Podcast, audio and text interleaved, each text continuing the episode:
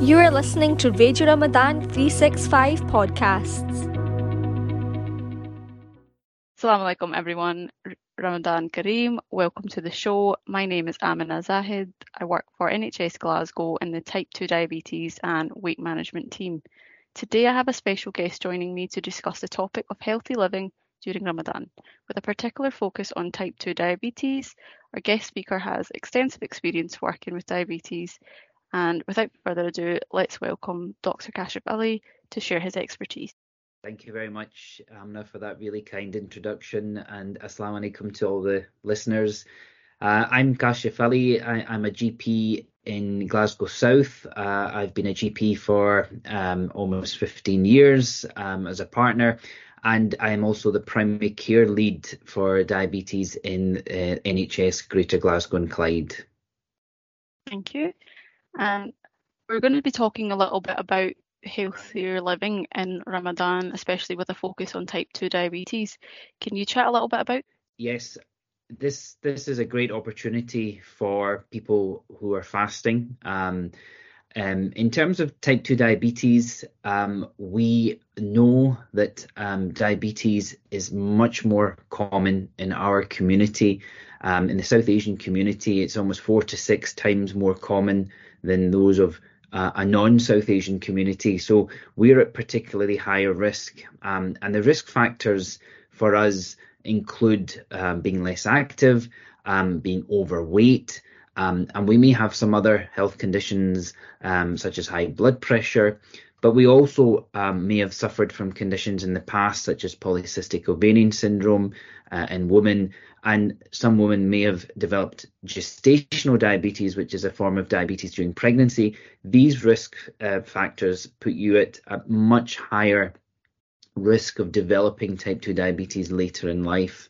Um, so, in terms of Ramadan, um, type 2 diabetes is a condition that really is an opportunity, I think, for people with diabetes to address their condition, lead a better and more healthy lifestyle, um, address um, difficulties that they may have in their diet. Uh, and most importantly, I think it is a real opportunity to help with weight loss. We know that um, losing weight um, in the early stages of, preg- uh, of diabetes can actually um, help you reverse or certainly consider putting your your diabetes into remission. Um, but also going forward, weight loss will inevitably help you improve your your your sugar control and also the reduce reduce risks of complications in the future. Thank you for that. So, would you recommend fasting for people with type 2 diabetes then? Yes, I, I, the vast majority of people with type 2 diabetes will be able to fast. However, um, I can't give, uh, you know, consent to everyone, and you may have other health um, problems that may make it difficult for mm-hmm. you. Um, and in particular, if your diabetes is not very well controlled or you're in multiple doses of insulin, it may not be safe for you to fast. So I think the best thing is to speak to your um, GP or your practice nurse that helps you look after yeah. your diabetes in practice, um, and they can advise you better. Okay, thank you for that. Can you also discuss some of the early symptoms of type 2 diabetes? You mentioned that it's quite common in our communities. It's a great question the vast majority of people may not get any symptoms to begin with, and that's what's worrying. However, mm-hmm. if you have very high blood sugars, you can feel tired all the time. You can feel thirsty and the need to drink more water. And another s- symptom is that you may be going to the bathroom more often. Um, but if you have any of those symptoms, you should certainly consider getting a check from your GP practice. Uh, or, as I mentioned before, if you feel that you might be at high risk of developing diabetes, for example, you have many members of your family with diabetes, you have um, been overweight for, for, for, for some time, and you may have some other conditions like high blood pressure, or as I mentioned, polycystic ovarian syndrome or gestational diabetes, you may want to be requesting regular checks um, with your GP practice. Thank you so much for that. So I think during Ramadan it might be quite difficult to actually gauge these symptoms just because, as you said, the tiredness and the thirstiness that just might come with the fasting. But definitely, um, as you said, check in with your GP. Thank you so much.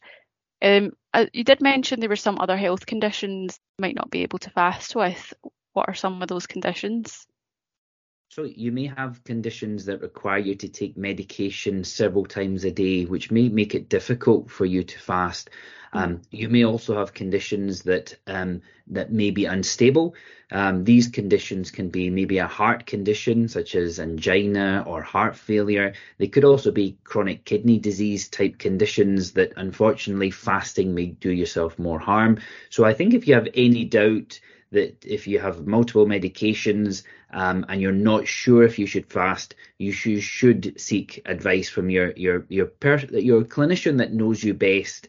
And if failing that, if your clinician in your practice um, is not sure, through the diabetes uh, clinical network, we have um, Muslim um, doctors and uh, pharmacists that may be able to assess the situation better.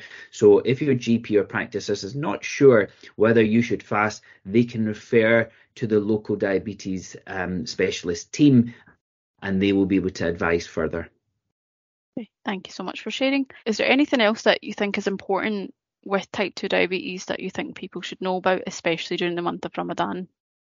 So I think it's if you have type 2 diabetes and you're on medication that may cause your blood sugars to fall quite quickly, these types of medications are usually gliclazide or insulin, then it is really important that you, you seek advice before you fast, but also you monitor your, your blood sugars regularly. And you can do that whilst fasting by, by checking your blood sugar with, through a finger prick test. That does not nullify your fast. Um, and it's also really important that if you do feel really unwell during fasting, then you should um, seek medical advice. Um, I always suggest to a lot of patients prior to Ramadan, it's always useful to do a couple of test fasts to see how you feel and how your condition is and how you can monitor your, your fluid and your water intake. So it's sometimes useful to do that prior to Ramadan. That's a great idea, thank you. Now we can move on to some of the questions that we received, the recommendation for physical activity during fasting.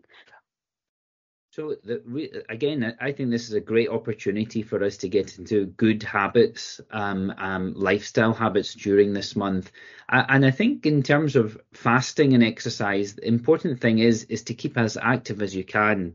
Um, and you know, if you are practicing and you are fasting, then you will be keeping very active during this month. You'll be praying five times a day. You may be also offering extra prayers at night, and that might be all that you're you're, you're capable of. So you need to go by what how how you feel after that. Um, what I would say is, do not start doing any intensive or rigorous exercise during fasting um, because you know your body may not be used to it and also in the fasted state can make you feel more unwell. Uh, and in some people with diabetes it may cause your blood sugars to go low. So i would do things that you would you would be comfortable doing normally. So that could be just introducing some more walking and keeping active. Um, and you know we know that doing around 150 minutes of exercise a week is good um, healthy practice for all of us. And that should be something that we can easily accommodate during our working and our living week during Ramadan. But as I said, go by how you feel. An important thing here is not to become unwell during Ramadan, but to stay fit and well and happy during this month. That's great, thank you. Next question is What are some of the healthy food choices for suhoor and iftar especially for those with type 2 diabetes. And this is something I'm definitely interested in as well. Yeah, no, that that's really important, and I think the the healthy food choices really are for everyone, not just with people with diabetes.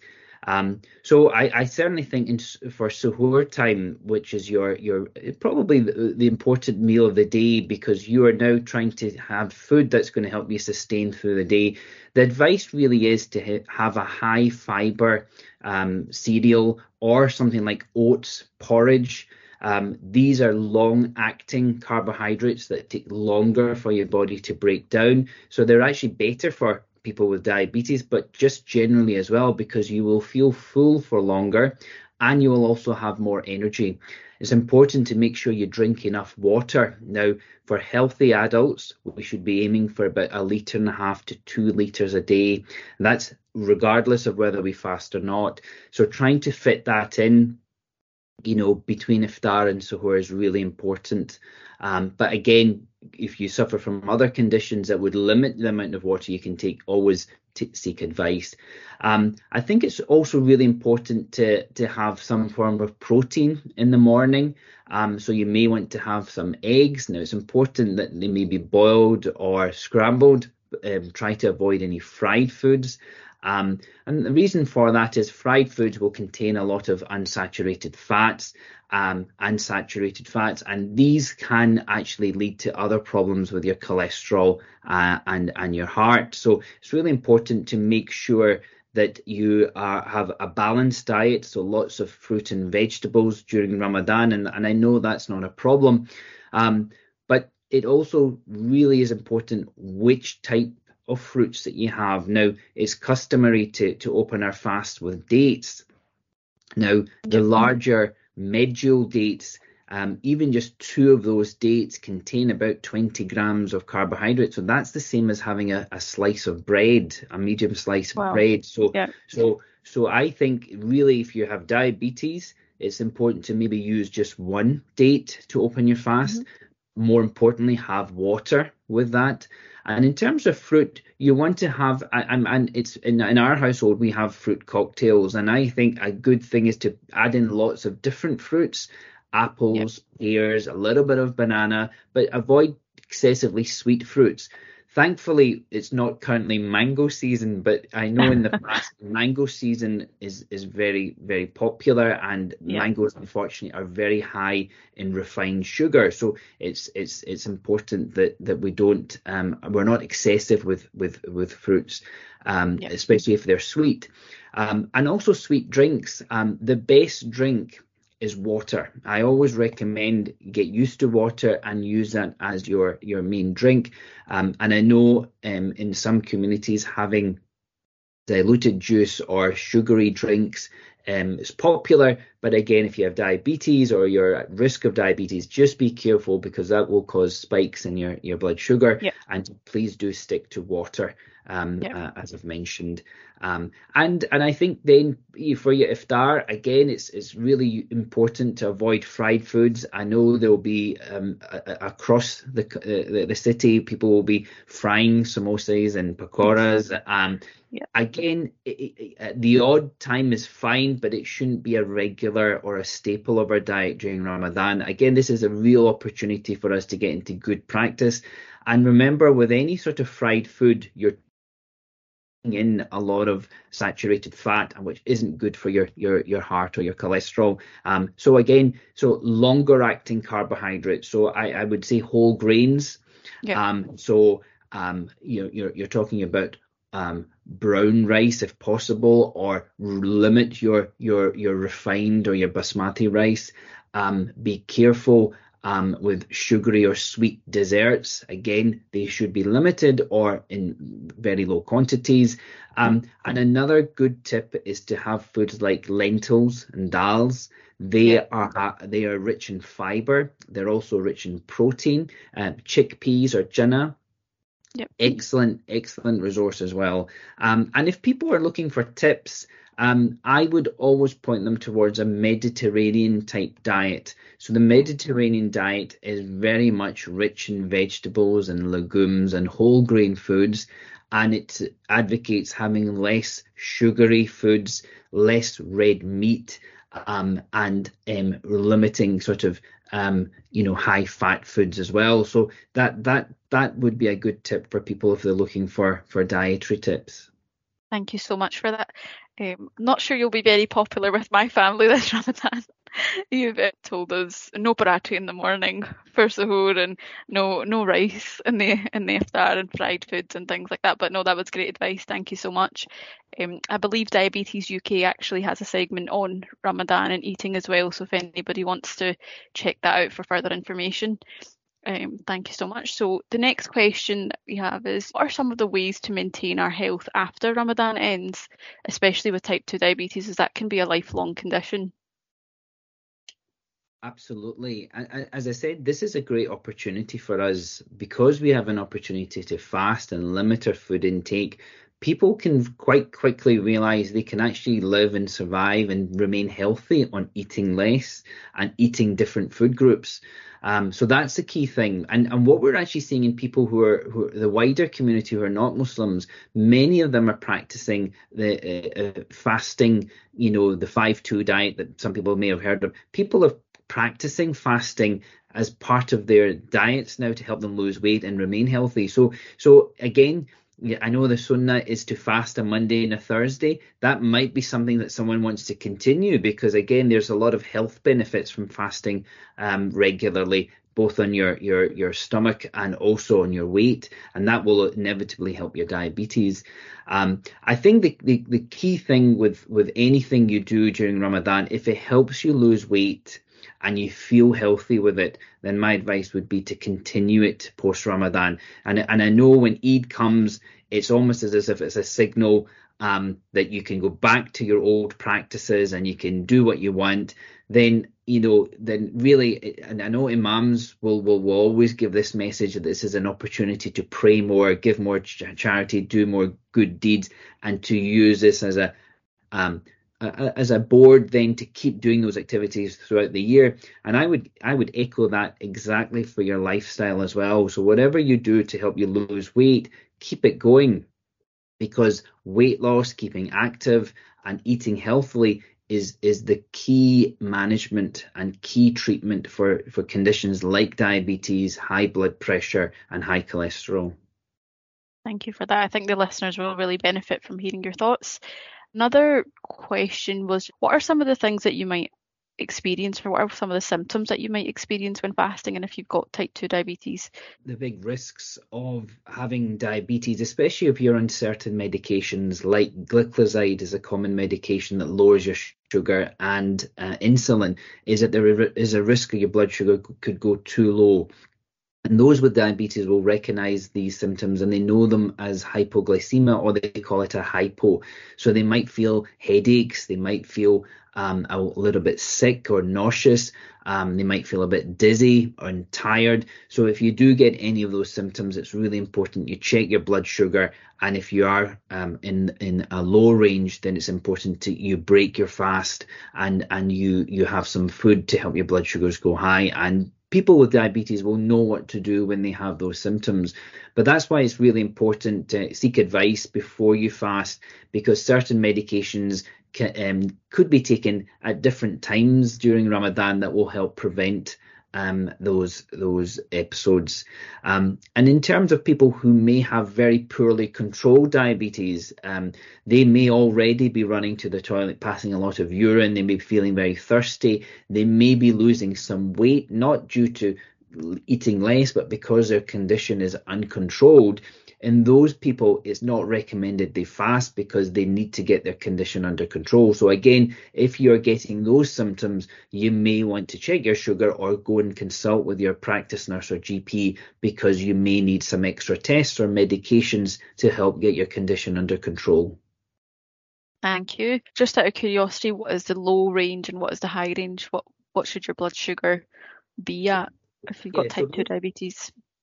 Great question. And those people who check their their their blood sugars with their monitors because of the, their condition or their medication, then they will know that if the reading goes below 4.0 on their monitor, then that is a low reading, um, and it, they should then consider getting help um, and medication or potentially some food to help um, get that level back up again. Um, and I mean, the target range really is between four and eight. You know, is a is a is a sort of healthy sugar. If it's going a, little bit over eight, then that's in many people that's fine. But if it's going excessively above twenty and you're feeling unwell with it, then again, that's a reason that you should be seeking advice that your condition is potentially not stable and you may benefit from other treatment uh, and help. Thank you. That's great. Is there anything else you would like to add? Ramadan is an opportunity for a healthy lifestyle, a great opportunity if you're smoking to to really think about reducing and stopping smoking altogether. Um, and if you do have other conditions like being overweight and high blood pressure, equally fasting will help those conditions, um, help give you an opportunity to help lower your your weight, and, and any weight loss, as I've mentioned, will help your blood pressure. Um, cholesterol is a really important um, aspect of um, being healthy um, because we know that very high levels of cholesterol, unfortunately, can be a risk factor for cardiovascular disease, um, such as heart disease and stroke disease, and also reduce circulation to your legs. So it's really important, again, to address the diet here, but also to remain on medication if you are on that for your blood pressure and your cholesterol. Thank you. Um, another couple of things I wanted to ask about. You mentioned the prevalence within our community is quite high. What are some of the things that we can do to reduce our risk of type 2 diabetes? Yes, great question. I think the important thing is if you feel that you are at risk or you have diabetes in the family and you're concerned, then yes, go to and speak to your practice for about getting a test.